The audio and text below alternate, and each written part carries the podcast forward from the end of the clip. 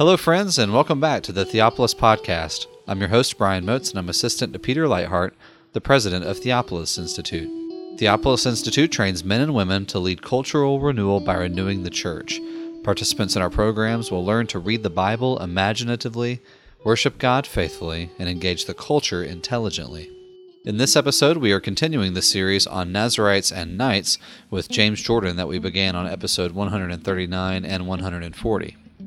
Here, Jordan is going to go deep into the theology of Nazarites and begin to show us how this theology of hair and skull crushing and many other things are all over the Bible. We really hope that you enjoy this time of teaching, and as always, thank you so much for listening.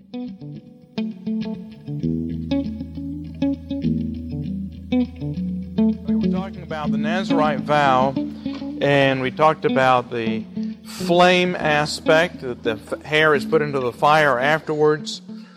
We'll come back to all these things. We talked about the prohibition on alcohol, uh, which has to do with rest.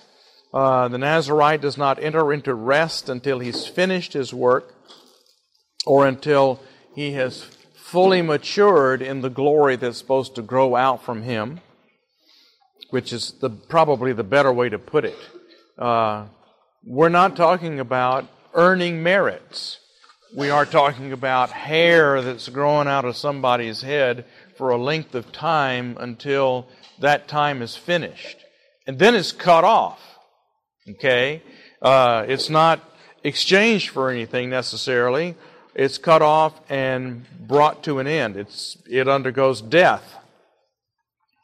And we talked about grapes, the fact that uh, grapes were a sign of the land, of the kingdom, and again, there is an exclusion from grapes and from the kingdom until this time has uh, come to its culmination. Uh, the third theme is the long hair theme down here at the bottom of page six, and I just copied stuff out of my book on Judges here, which I won't take the time to read because time is at a premium. The hair is referred to as the Nazir. I mean, that's just the separated thing is his hair. It's connected up with the untrimmed grapevines of Leviticus 27.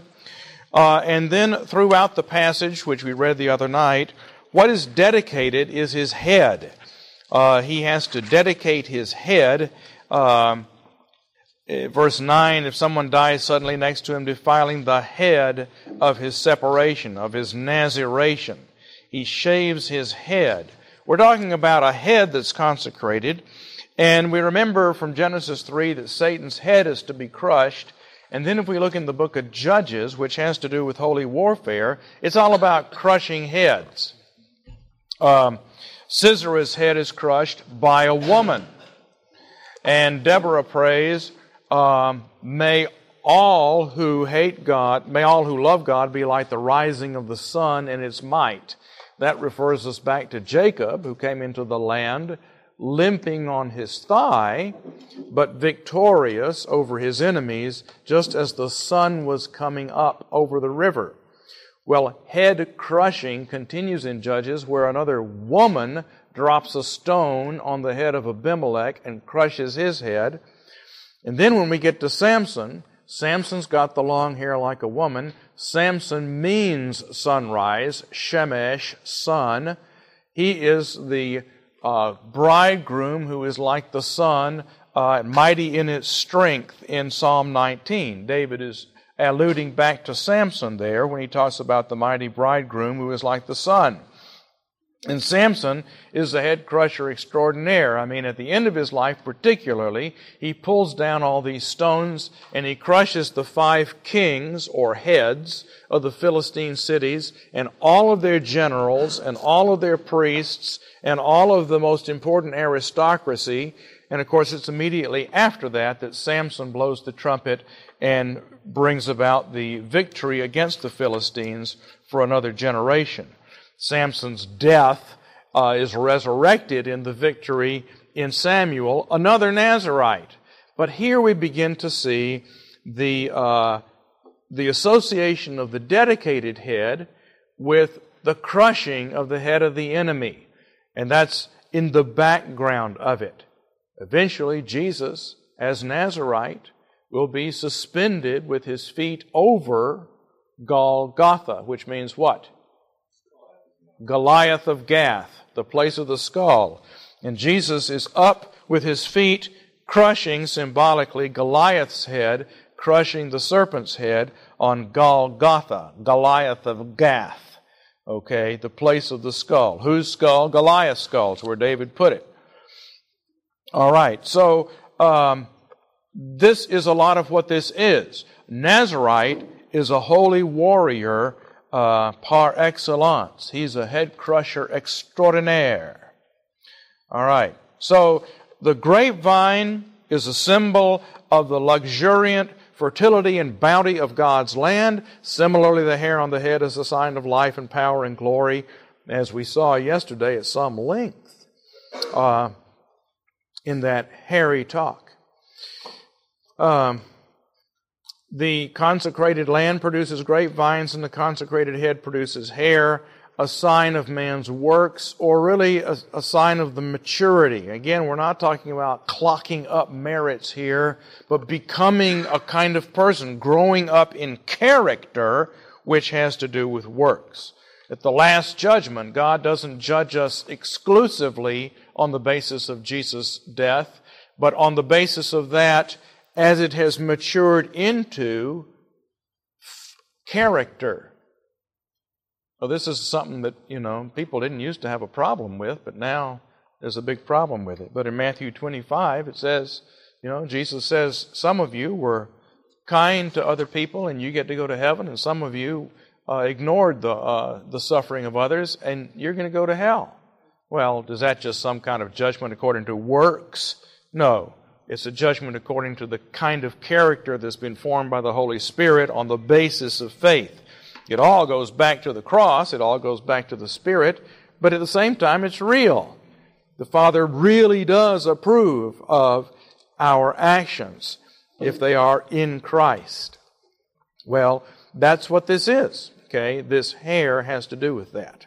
Uh, as a sign that it was the power of the Spirit that produced long hair, life, and power, the Nazarite braided his hair into seven locks. And you will find that sevenfold power thing throughout the Bible. This long hair is a crown. The word Nazir is used for the crown worn by the high priest. Okay, that's important because there's a connection. There are a lot of connections between the Nazarite and the high priest. And that's, uh, we need to see that. And the word Nazir is used for the crown worn by the kings of Israel. These crowns set apart their wearers to a special task, a task of showing what man's labors are supposed to be, a task fulfilled by Jesus Christ. Just as a Nazarite cuts off his hair and offers it to God as a sign that his labors are ended, so the elders take off their crowns and cast them at the foot of God's throne in Revelation 4.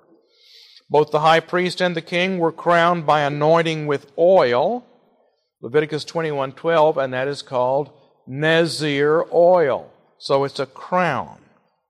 Oil flowing down over the hair is like this hair growing out, and it's a sign of the Spirit and life. These crowns were for, were for life. Nazarite's crown could be temporary or lifelong. Okay. Now, continuing here on page 8, the new notes for the day, because the woman's hair is the glory of her husband, the outshining of her relationship to him, we can see the Nazarite also as a picture of the bride. And um, again, Burke talked about that a little bit yesterday. Especially in Judges, Samson is linked to the warrior bride mother motif found in that book. And shaving the head can be linked to Deuteronomy 21:10 to 14, where we have the instructions for the war bride. And I think maybe we should just hear that uh, for the parallels here because it's the same kind of idea cutting off an old glory and growing a new glory. Now, here, it's pagan glory that's cut off so the woman can grow a new glory within the covenant. In the case of the Nazarite, the idea there's a certain preliminary glory in the Adamic world that needs to come to an end, and then there's a new creation, and new hair comes into that.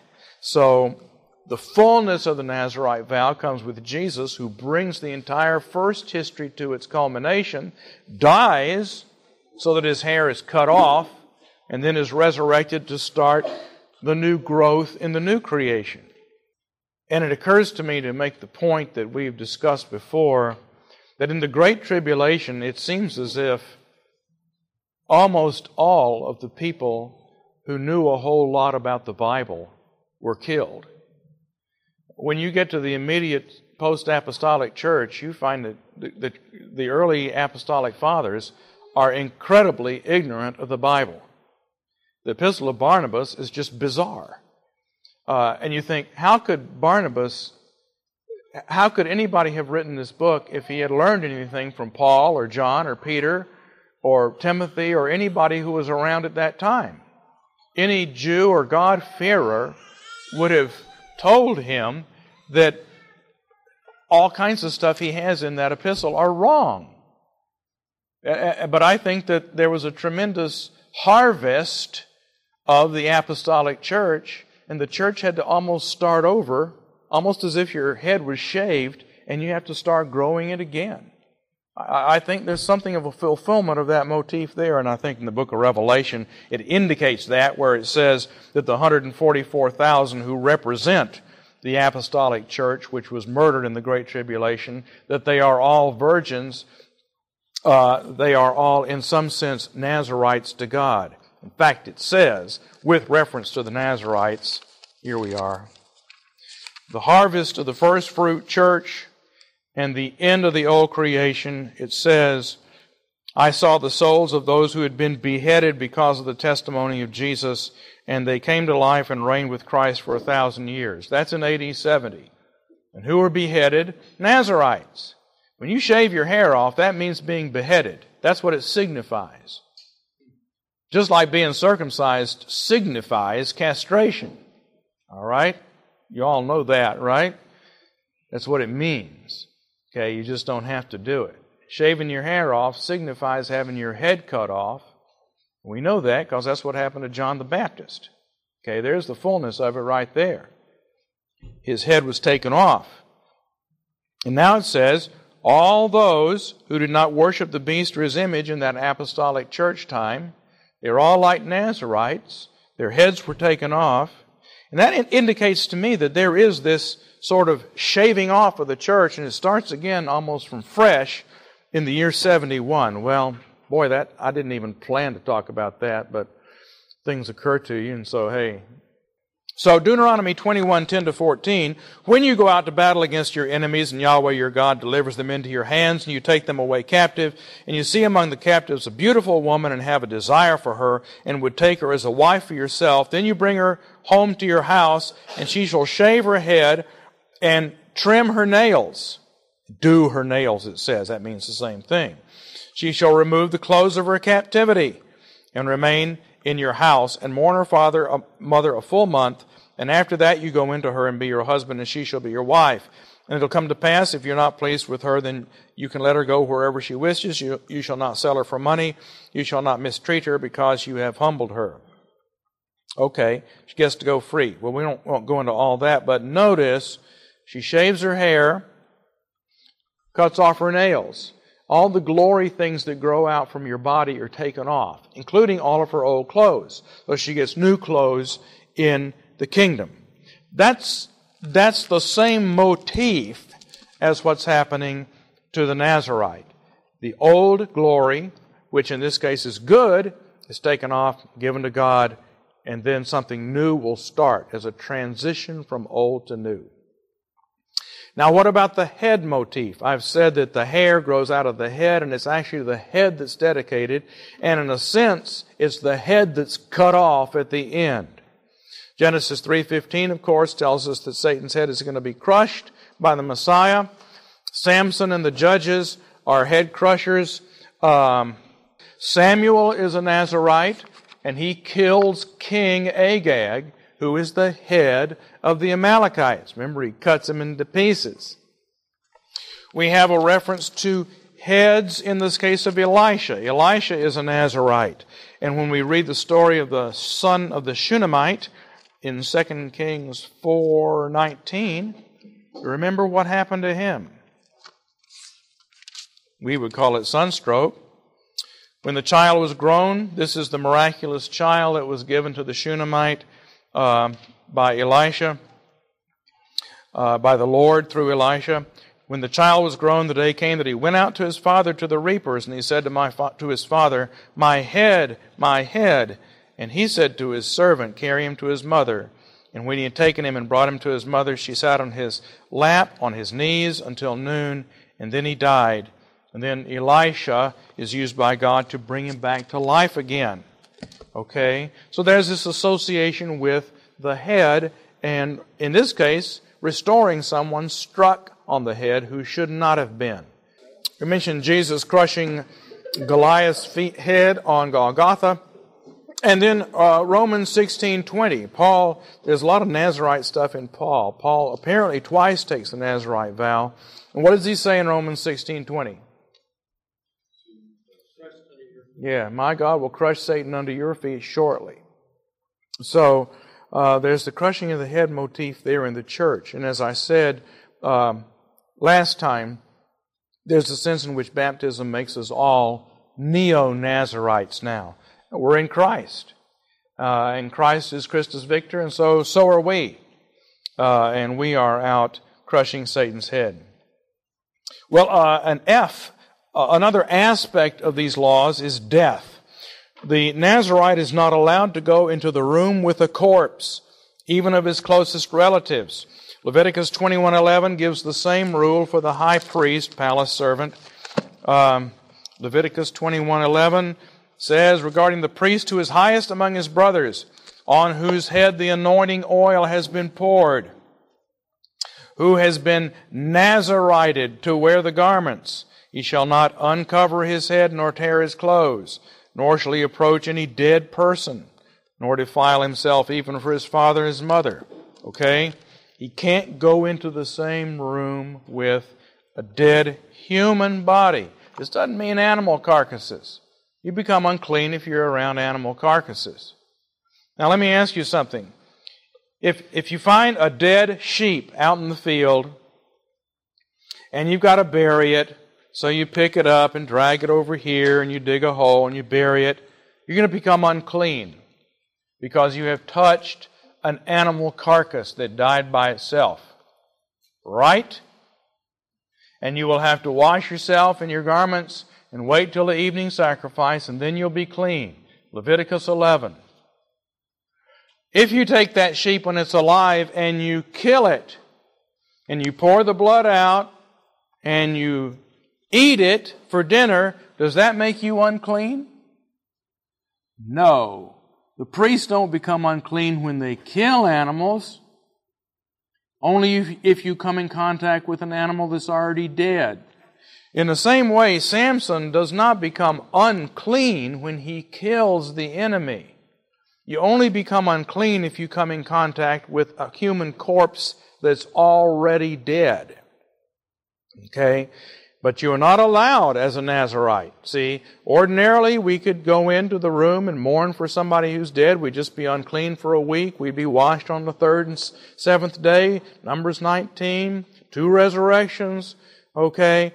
But the Nazarite is not allowed to do that, nor is the high priest. Same rule. Secondly, his period of time as a Nazarite is defiled or canceled if someone dies near him. Well, that's totally different from anybody else.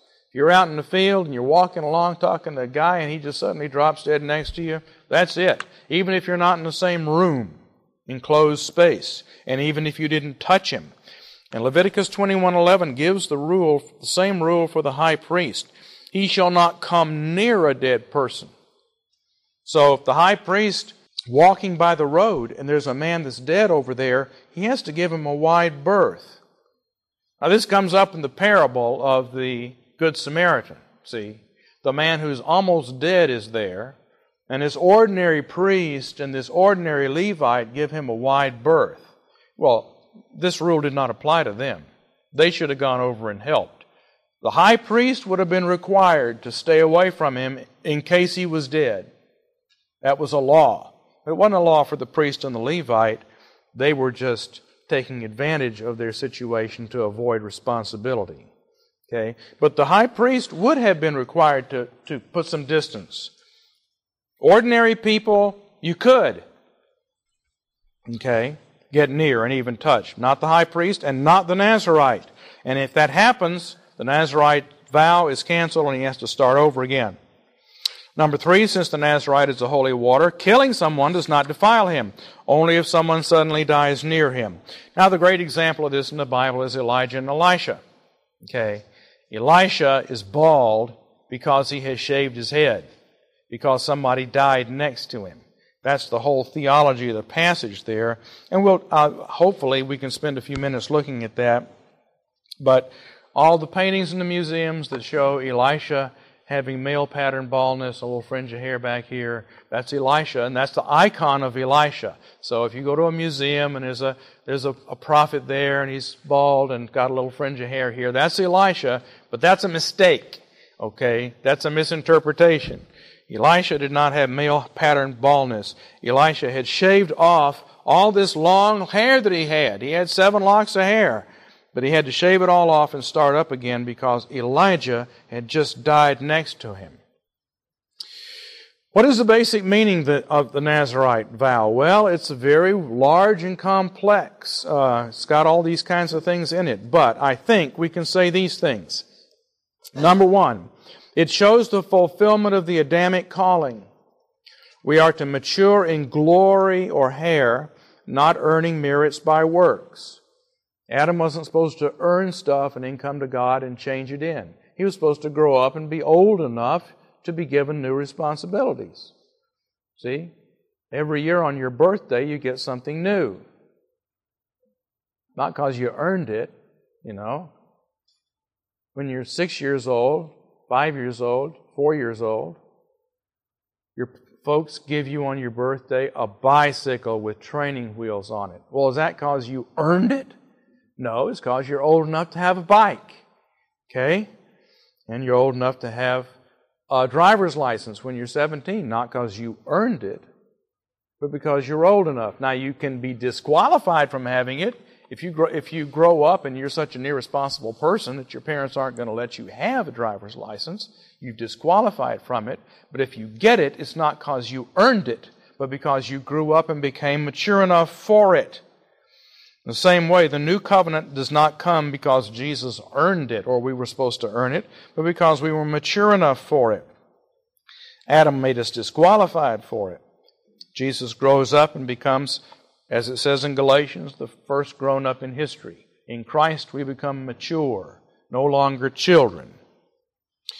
Adam. Adam was also supposed to faithfully fight against the invading devils and protect the church and protect the bride. Well, that's what the Nazarite does.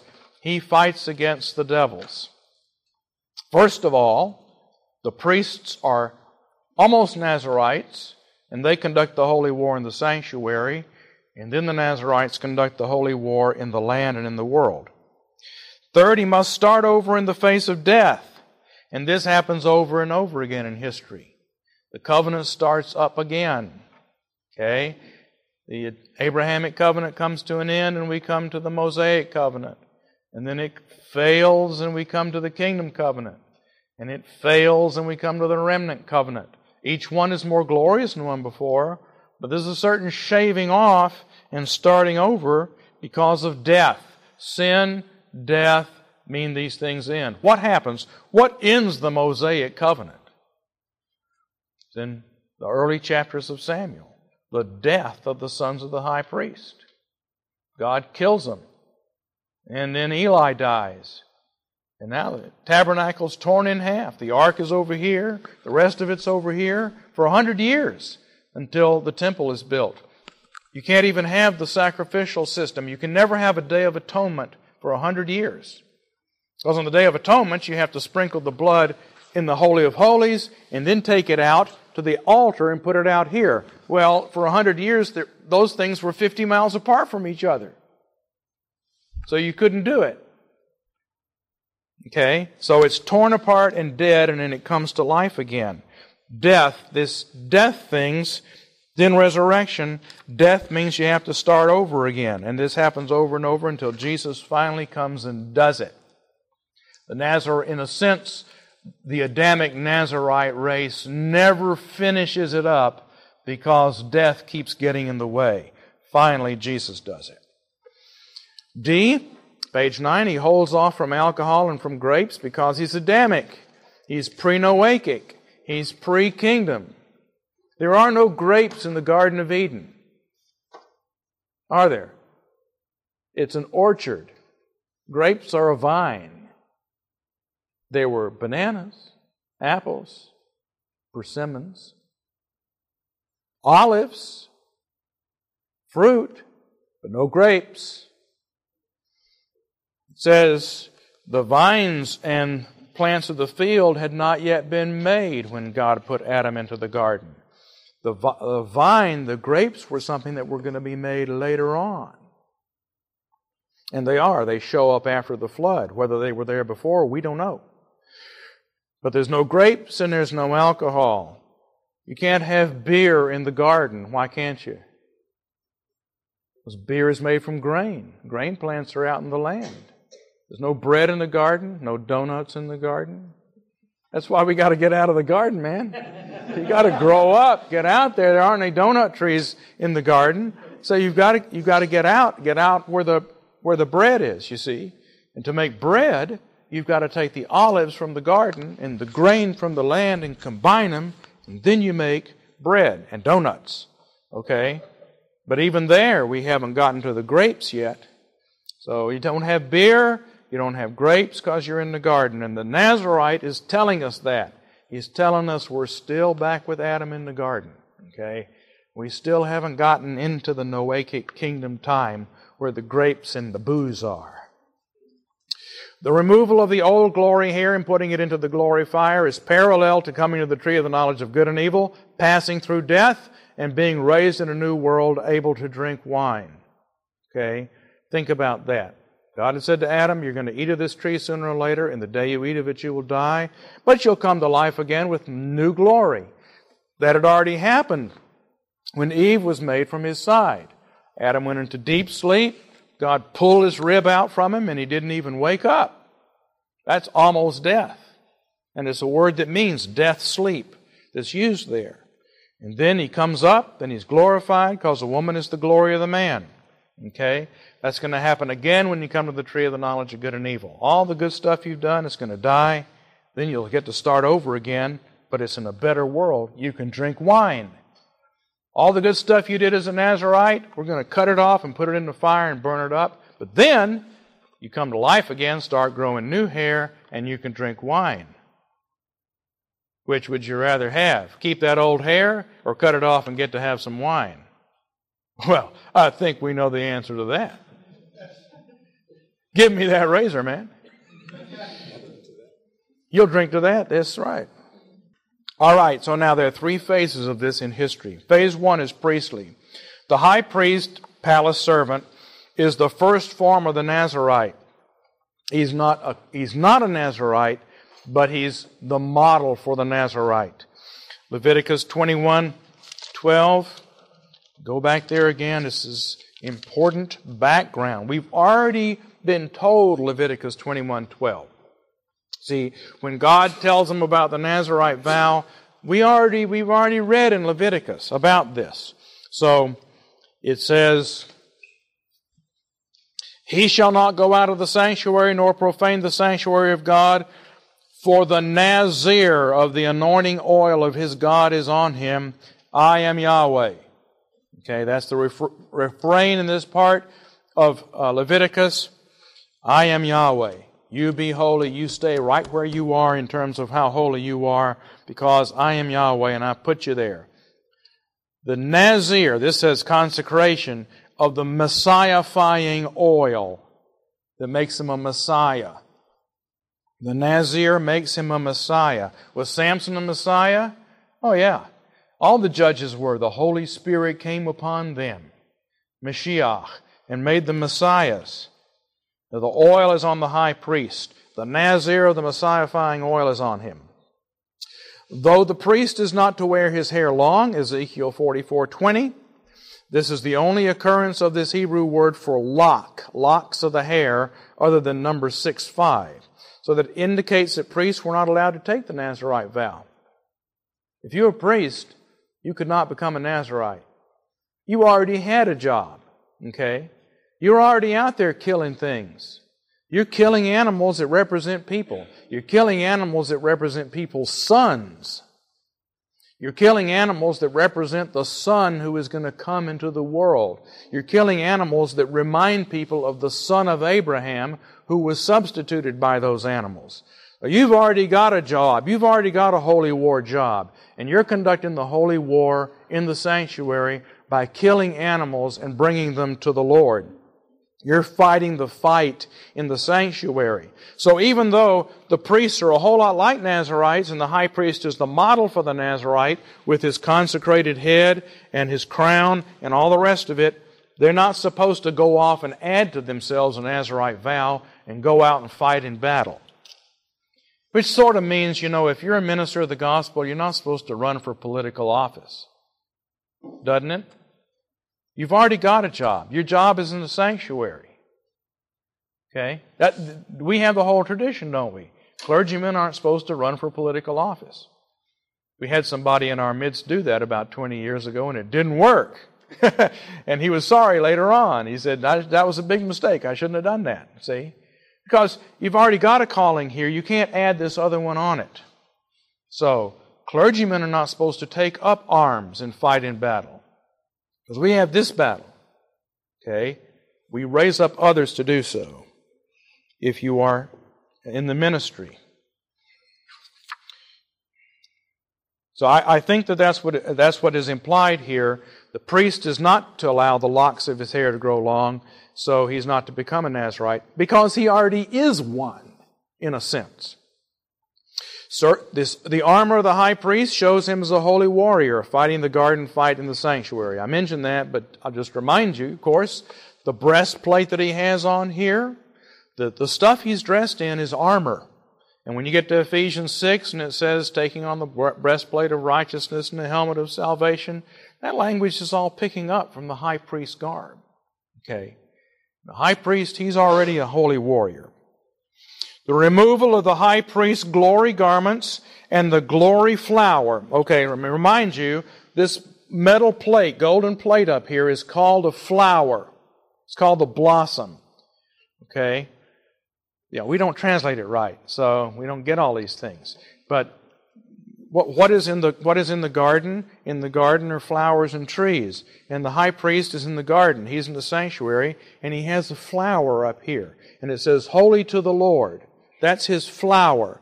But on the Day of Atonement, on the Day of Coverings, he takes that flower off, the golden flower, and he takes his glory garments off. That's parallel to shaving the head. And he puts on just white garments, and he does his work, and then he puts back on the garments. The restoration of those garments at the end of the annual rite is parallel to the Nazarite's entrance into a new world after he fights his battle. But I think there's a lot of parallels here between what the high priest does all year long, then taking it all off, being doing his big thing, and then putting it back on is very parallel. That's his form of it. And that's the first phase of the Nazarite war is in the sanctuary. Phase two is kingly. The warrior Nazarite is the second form, fighting the Cain and Abel type battle in the land. Judges 5 verse 2. I always ask when I'm overseas what this says in foreign Bibles. Judges 5 verse 2 in the New American Standard Bible says that the leaders led in Israel, that the people volunteered, blessed the Lord. So I was in Poland and I said, What does yours say? And it says, Oh, that, that the leaders grew their hair long, that the people volunteered.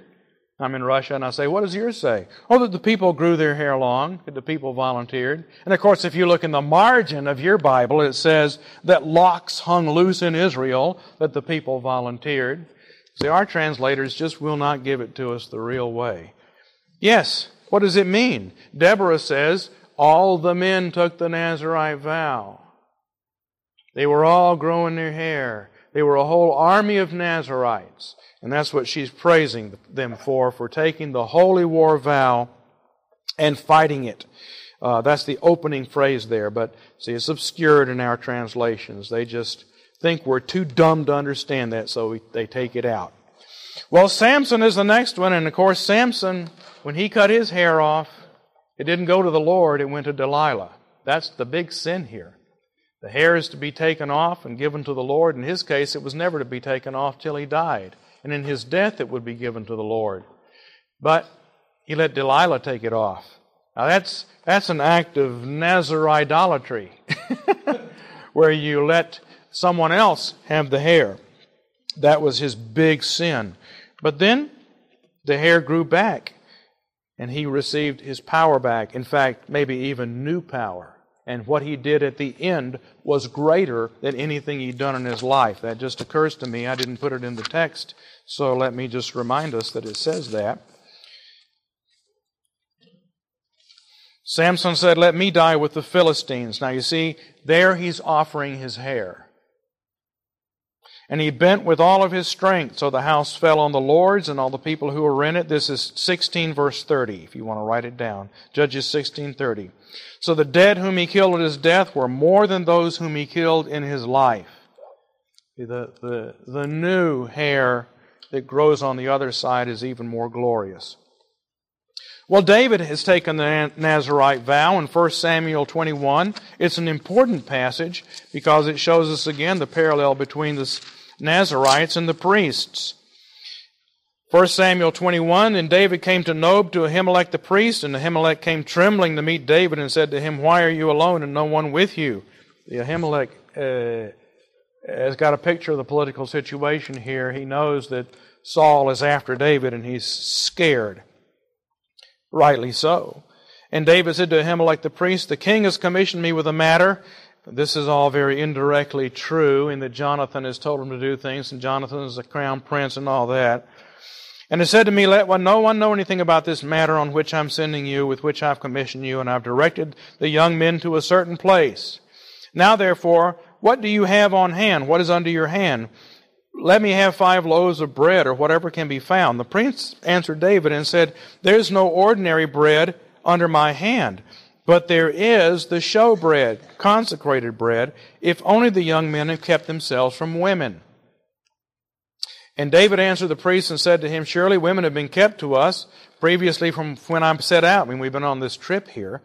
And the vessels of the young men are holy. Are holy. You're under a vow. And just keeping yourselves from women doesn't make you holy.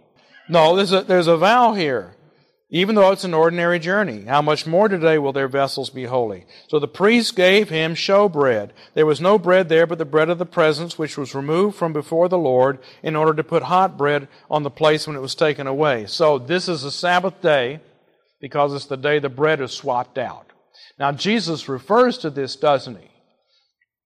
He, he and his disciples are going through the grain field and they're getting grains and the Pharisees complain, and Jesus says, Hey, I'm the new David, and these are my new Nazarites, and they're entitled to have holy bread because they're with me. So uh, here we see David and his men under this vow, and we also see that sometimes in the if it's a matter of fighting a battle in holy war, you have to keep yourselves from women. Now that is told us in the in Deuteronomy. There is to be no sex during battle, so you cannot engage in rape. Okay? What did the Soviet army do when they went into Eastern Europe to save Eastern Europe from the Nazis? They raped all the women. That was the command given by the Roman generals. Rape all the women. So if you go to the Museum of Terror in uh, in Budapest. They talked to you about how the soldiers came through, they grabbed all the women in the backs of trucks, raped them, and there were 60,000 children born illegitimate nine months later as a result. And they did this everywhere they went, which is why the Estonians and the other Eastern Europeans don't really like the Russians very much. And the Serbians were doing the same thing. uh, in Kosovo and other places. This, this is an ancient technique to humble and demoralize people. Well, Israel is not allowed to do anything like that. In fact, if you bring a war bride back, you have to wait a whole month, right? So, boy, it's totally different attitude toward this whole business of sex and war. Of course, another example of this is Uriah the Hittite. He's out there, whether he's taken the Nazarite vow or not, the ark is in the field. He's not going to sleep with his wife till the battle's over. Well, in this case, David says the men are holy. Okay, they're not just warriors on a war camp, they're holy, and they're on the same level as the priest. Priests can eat the bread, Nazarites can eat the bread. Then we have the great anti Nazarite Absalom. In the literary structure of Samuel, Samson at the beginning of Samuel is kind of matched by Absalom at the end of Samuel as the great reverse. And this was mentioned yesterday, but Absalom is showing himself to be the true hero. David is old. This is, this is almost the end of David's reign. Okay? So David's in his late 60s. And we know that he was becoming uh, impotent and cold at night and all the other stuff that we find out uh, later on. But uh, Absalom is showing up at the gate and and uh, he's saying, if you got problems, bring them to me because David's too busy to deal with you. And he's got a bunch of men with him as chariots, and they ride before him, and he's putting on all the glory like the king. And he grows his hair every year like a big Nazarite, and he shaves it every year in a big ceremony, weighs it out, so everybody can see just how much glory and how much he's done for the Lord every year. Because it's signified, and how much power he has. Hey, you know, I'm stronger than the ordinary guy. My hair grows an inch an hour. Okay, so he's got all this hair. And of course, remember, that's how God kills him. God takes his hair, all right, you know, and he takes it up in a tree and he's hanged on a tree. Cursed is everyone who's hanged on a tree. Absalom was riding on his mule. The mule went under the thick branches of a great oak. His head caught fast in the oak, so he was hanging between heaven and earth. A type of Christ, or an anti antitype of Christ. Okay? The pseudo Nazarite. Then there's the prophetic form of the Nazarite. The prophetic Nazarite is the third form, fighting the war for marital purity and faithfulness in the world to keep people from compromise. That's what the sons of God did with the daughters of men before the flood.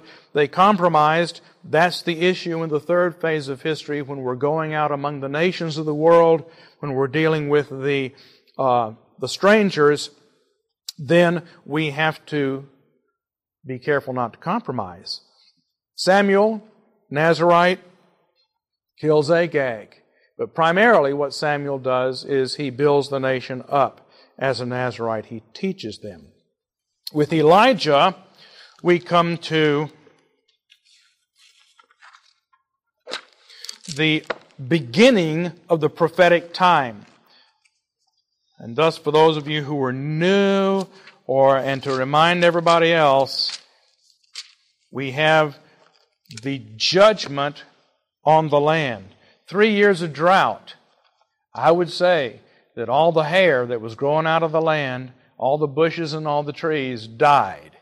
God scalped the land for three years. And then it rained. And then the land would start to grow again. And then immediately Jezebel murdered the hundred prophets who had been kept in the cave. Elijah goes back out into the wilderness, says, All the prophets have been killed. I am the only one left. What are we going to do? And he goes out 40 days and 40 nights to Sinai, and God meets him like he did with Moses, and he says, Go, and when you have returned, you shall anoint Hazael king over Syria. Now, see, that's the new, bizarre, strange thing to messiahify. For the first time, God extends his claim to a pagan nation. Before the Queen of Sheba came to visit Solomon, Hiram came to visit David. Now God is reaching out and starting to lay claim on these other nations. And He says, I want you to go and pour the holy anointing oil, the same stuff that you pour on the kings of Israel. I want you to put it on Hazael and make him king over Syria. This is the beginning of the claim on the, on the international claim, and it's the first, the first initial phase of the new covenant. Okay? The new international covenant starts in its little beginning phase here. And so Elijah initiates this new remnant covenant and he starts this warfare. Now we see that Elijah is carrying on holy war throughout here, but of course the passage that shows us something about his Nazareticity is in 2 Kings chapter 1. And that's where the king um, Ahaziah falls down to the ground out of his upper room. There's a whole bunch of up and down stuff in these two chapters here, which it would be a lot of fun to explore, but he falls down. And so he sends messengers to Beelzebub, which means the Lord, okay, Baal Zebub. That just means Lord or husband, uh, but it's the word Baal, okay? Baal Zebub, God of Ekron. But the angel of Yahweh said to Elijah the Tishbite, Go up to meet the messengers of the king of Assyria and say to them, Is it because there's no God in Israel that you're going to inquire of Baal Zebub, the God of Ekron? Now therefore says the Lord, you shall not come down from the bed on which you've gone up, but you will surely die. The messengers returned to him and they said, A man came to meet us and he told us these things. In verse 7, the king says, What kind of man was he who came to meet you? And they answered him, He was a hairy man with a leather girdle bound around his loins. No, they didn't say that. They said, He is a Baal of hair. A lord of hair. Well, if he is a Baal of hair, a lord of hair, that means he's crowned with hair. So what does that mean? It means he's a Nazarite, which kind of stands to reason anyway. Once you get the idea of holy war and Nazarites, it's pretty easy to see that Elijah and Elisha are Nazarites, like Paul was, and like some other people were, okay? But Lord of hair is what it says here in verse 8. He was a Lord of hair. So we've got this war between Beelzebub and the Baal of hair. Okay? That's the contest here. And remember, the Nazarite is an ish, a flame. His hair is going to go into the fire. He's associated with fire. And if anything, he's a Lord of fire. And so Elisha, Elijah sends fire down, and we have these puns here. Verse 9 Then the king sent to him a captain of fifty with his fifty, and he went up to him, and he was sitting on the top of the hill, and he said to him, O Ish of God. Remember, there's a bunch of different words for man, but it doesn't say man of God, O Adam of God, O Enosh of God, or any of the other words for man. He says, O Ish of God. O flame of God. The king says, Come down. And Elijah answered and said to the captain of fifty, If I'm a flame of God, let fire come down from heaven and consume you and your fifty. Then fire came down from heaven and consumed him and his fifty. So you begin to see some of the subtleties involved here. The Nazarite is somebody who has the fire of God. This is important after Pentecost because that's what Paul has. He has the fire of God. And it's in the book of Revelation where armies of Nazarites breathing out fire are fighting against each other. Elijah, the fire Lord, the Lord of fire, the Lord of hair. Well, in chapter 2, then, we come to Elijah and Elisha. Chapter 2, it says, when the Lord was about to take up, we got this up and down stuff again, Elijah by a windstorm to heaven. Elijah said to Elisha from Gilgal, and Elijah said to Elisha, Stay here, please, for the Lord has sent me as far as Bethel. And Elisha said, As the Lord lives and as you yourself lives, I will not leave you. Then the sons of the prophets came, who were at Bethel so there's good prophets at Bethel and there's bad prophets at Bethel. And we're going to see there's a war between the two theological seminaries. There's Baal Theological Seminary And there's Yahweh Theological Seminary at Bethel. The sons of the prophets who were at Bethel came to Elisha and said to him, Do you know that Yahweh will take your master from over you today? Nope. Look in the margin. He will take your master from off of your head. He'll take him off your head today. And he says, Yeah, I know, shut up. And Elijah said to him, Elisha, stay here. I've got to go to Jericho. And he says, No, I won't.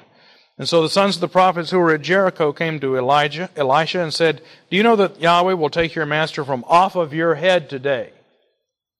Now this gets into this head covering business and one person being the head covering of another person, which is in the background of 1 Corinthians chapter 11 or 10 or wherever it is. 11. Okay?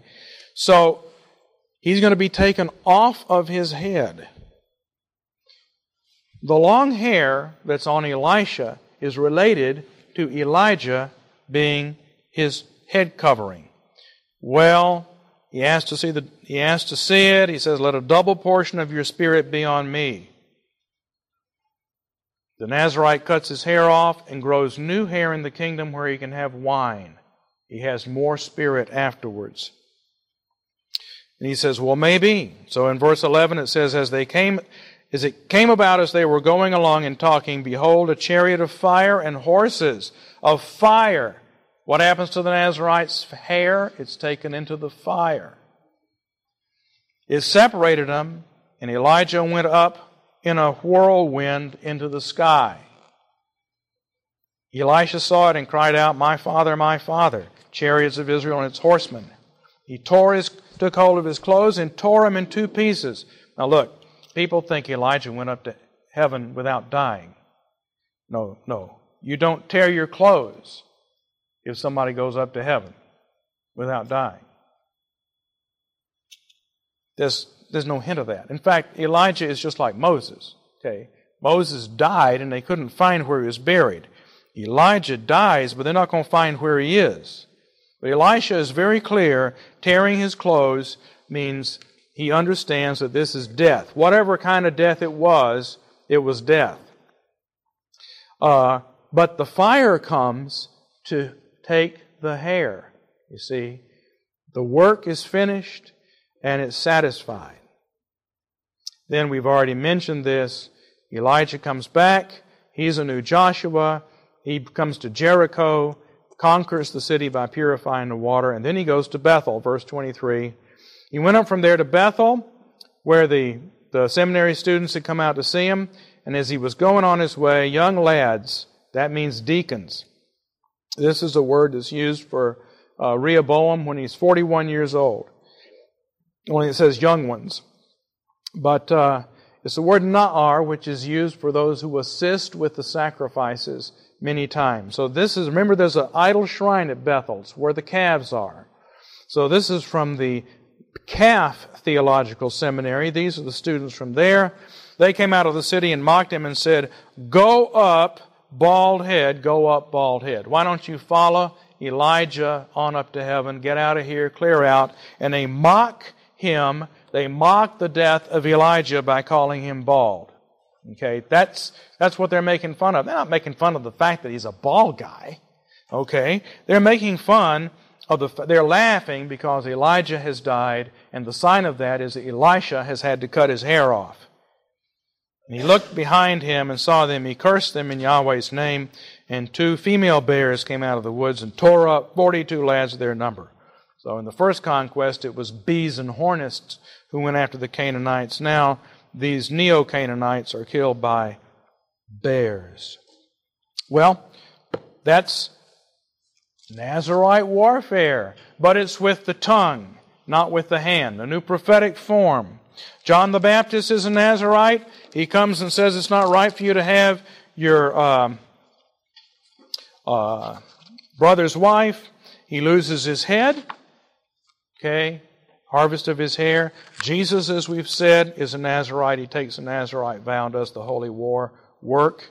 Paul takes a Nazarite vow. In Acts 18:18, we see this. Acts 18:18. Paul having remained many days longer, took leave of the brethren and put out to sea for Syria. With him were Priscilla and Aquila. In Cenchrea, he was having his hair cut because he was keeping a vow. Now, why did he cut his hair before arriving in Jerusalem? Okay. In verse 22, he comes to Jerusalem. It's almost hidden in this verse. When he sailed, when he landed at Caesarea, he went up and greeted the church and went down to Antioch. That, that is the return to Jerusalem and then back. Okay. Uh, seems. Well, cutting his hair before arriving in Jerusalem indicates he must have come in contact with death in Cenchrea and started over, even though he was unable to do the rites of number six. Now, this brings up the fact that in the covenant after the return from exile, there are these modifications in the law. And we don't know exactly what they were. But if you were, the law says three times a year, every male Israelite is to appear before the Lord. Well, if you're a Jew living in Rome, do you have to go to Jerusalem to the three feasts every year? How are you going to do that? You'd be traveling all the time. That's impossible.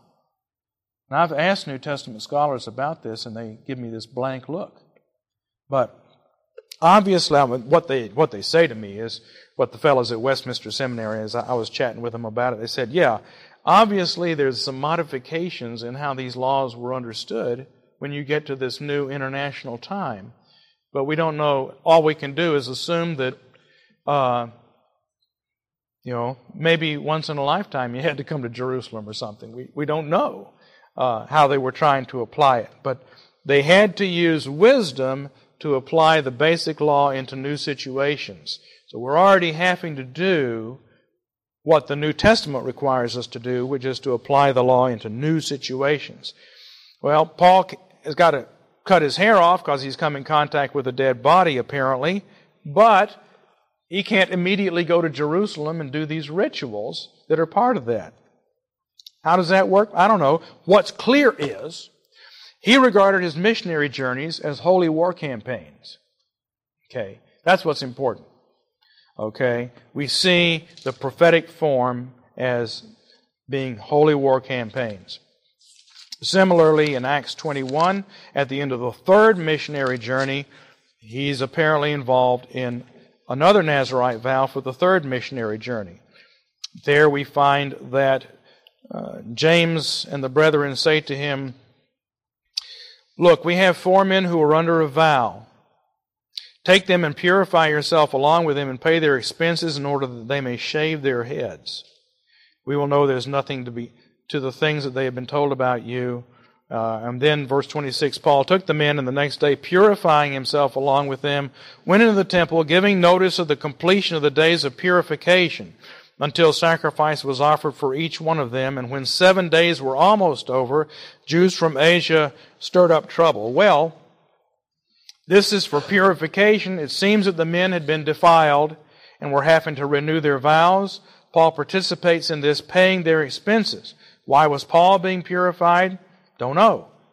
Did he also have a vow that had been defiled? Or was he completing his vow and doing it along with these guys? We don't know. What we do see is he had himself taken another Nazarite vow in connection with this third missionary journey, and that's how he's viewing, viewing these things. Two other final points here. This was mentioned the other day. In the book of Revelation, Nazarite warriors are behind the scenes, fairly clearly behind the scenes in the Judaizing army in chapter 9. We have the army of the Judaizers, as I understand it, uh, in the fifth trumpet. Revelation 9, a fifth angel sounded. I saw a star from heaven that had fallen to the earth. We've already seen that. Its name is wormwood, and it falls into the springs of water, which means it falls into the temple. It means that Satan takes over the temple. The springs come out of the temple. That's from Ezekiel 47. The rivers and the springs come out of the temple. Wormwood, Satan has taken over the temple. This is the star that's fallen to the earth. The key to the bottomless pit was given to him. The temple is a ladder to heaven. But when Satan takes it over, it becomes a stairway down to the bottomless pit. And he opened up the bottomless pit, and smoke went up out of the pit like smoke of a great furnace. The sun and the air were darkened. Out of the smoke, smoke came forth locusts. Um, we read about them in verse 8. It says they had hair like the hair of women, teeth were like the teeth of lions. They had a king over them who was the king of the abyss, Abaddon and Apollyon. So that's the, the enemy army coming out of the temple, the Judaizers. And they are met by the army from the Euphrates, which is an army of Abraham's, an army of David's who are like lions and who breathe out Pentecostal fire and who fight against them. And we see them in the sixth seal. Finally, in terms of kind of a survey of Nazarites, I think the references to superfluous vows in the New Testament, where Jesus says, Let your yea be yea and stop swearing vows, and the references to super apostles and things like that, probably reflects the popularity of the Nazarite vow among hypocritical Jews at this time. Milgrom, in his commentary on Numbers, and I'm just going to read you a little bit of what he says so that you get a picture of it, and I think it fills in some New Testament data for us. He tells us the popularity of the Nazarite vow at the close of the Second Temple period, that's, that's Jesus' day, the day of the first century, the close of the t- Second Temple period. The popularity of the vow at that time can be explained by the relative ease of fulfilling it. By then, the rabbis had reduced the term to 30 days so that you could have that short a vow if you wanted, unless you specified otherwise. More importantly, the cost for the terminal sacrifice could be assumed by others, which Paul does, you see. Whereas all other vows had to be fulfilled by the votary himself. Thus, Rabbi Simeon ben Shittah split the cost of the sacrifices for 300 Nazarites with King Jannai. And King Agrippa arranged for a very considerable number of Nazarites to be shorn, according to Josephus. In like manner, the Apostle Paul assumed the cost for the sacrifices of four contaminated Nazarites. 300 Nazarites. Nazarites apparently were all over the place. We even learn of Nazarite women. See, the Bible says a woman can take the Nazarite vow, but we don't seem to have any in the Bible that we know of that are clearly there anyway. But we learn of Nazarite women in the diaspora where the Jews are out in the empire. Some by name, for instance, Queen Helena of Abiadne, Adiabene, Berenike, sister of King Agrippa II, and Miriam the Tadmorite. The great numbers of Nazarites can be inferred from the previously mentioned texts. He's got all these references to the Mishnah here that records the appearance of hundreds of Nazarites simultaneously before Rabbi Simeon ben Shittah. Some of the early Christians were also Nazarites, again in Acts. It's clear that the rabbis frowned upon the Nazarite state both because of its ascetic tendencies. Remember, we were talking about this, you know, commanding not to marry and abstain from foods and stuff like that. They say that people were taking these Nazarite vows and including this kind of stuff. This was common at the time. So the New Testament is, fits with this. The rabbis opposed this because of its ascetic tendencies and because it had degenerated through the use of wagers. One might wager, I'll be a Nazarite if such and such happens. So you just take these light vows, you know. Uh, last quotation Simon the Just was of the opinion that people make the Nazarite vow in a fit of temper, impetuously, flippantly, and since they vow in a fit of temper, they will ultimately come to regret it. Okay. So that, that's from Numbers Rabbah 10.7. So I, that's our survey of Nazarites, taking us into the New Testament, I think gives us some context for some of the stuff in the apostles about ascetics, super apostles coming, uh, those who went out from us who were not of us, as John says in 1 John. So. Thank you again for enjoying this episode of the Theopolis Podcast. For more information and for more content from Theopolis, you can check us out online at theopolisinstitute.com. We release new articles every Tuesday and Thursday on our blog, so you'll want to make sure to look out for those. You can also find us on Twitter at underscore Theopolis and on Facebook if you just search for our name. If you've been helped, sharpened, and encouraged by this podcast, we'd really love it if you would go to iTunes and leave us a review. It just takes a few seconds, and it really will help us along in getting our content in front of new listeners. That's all for now, friends. We really look forward to being with you all again in the next episode. And as always, thank you so much for listening.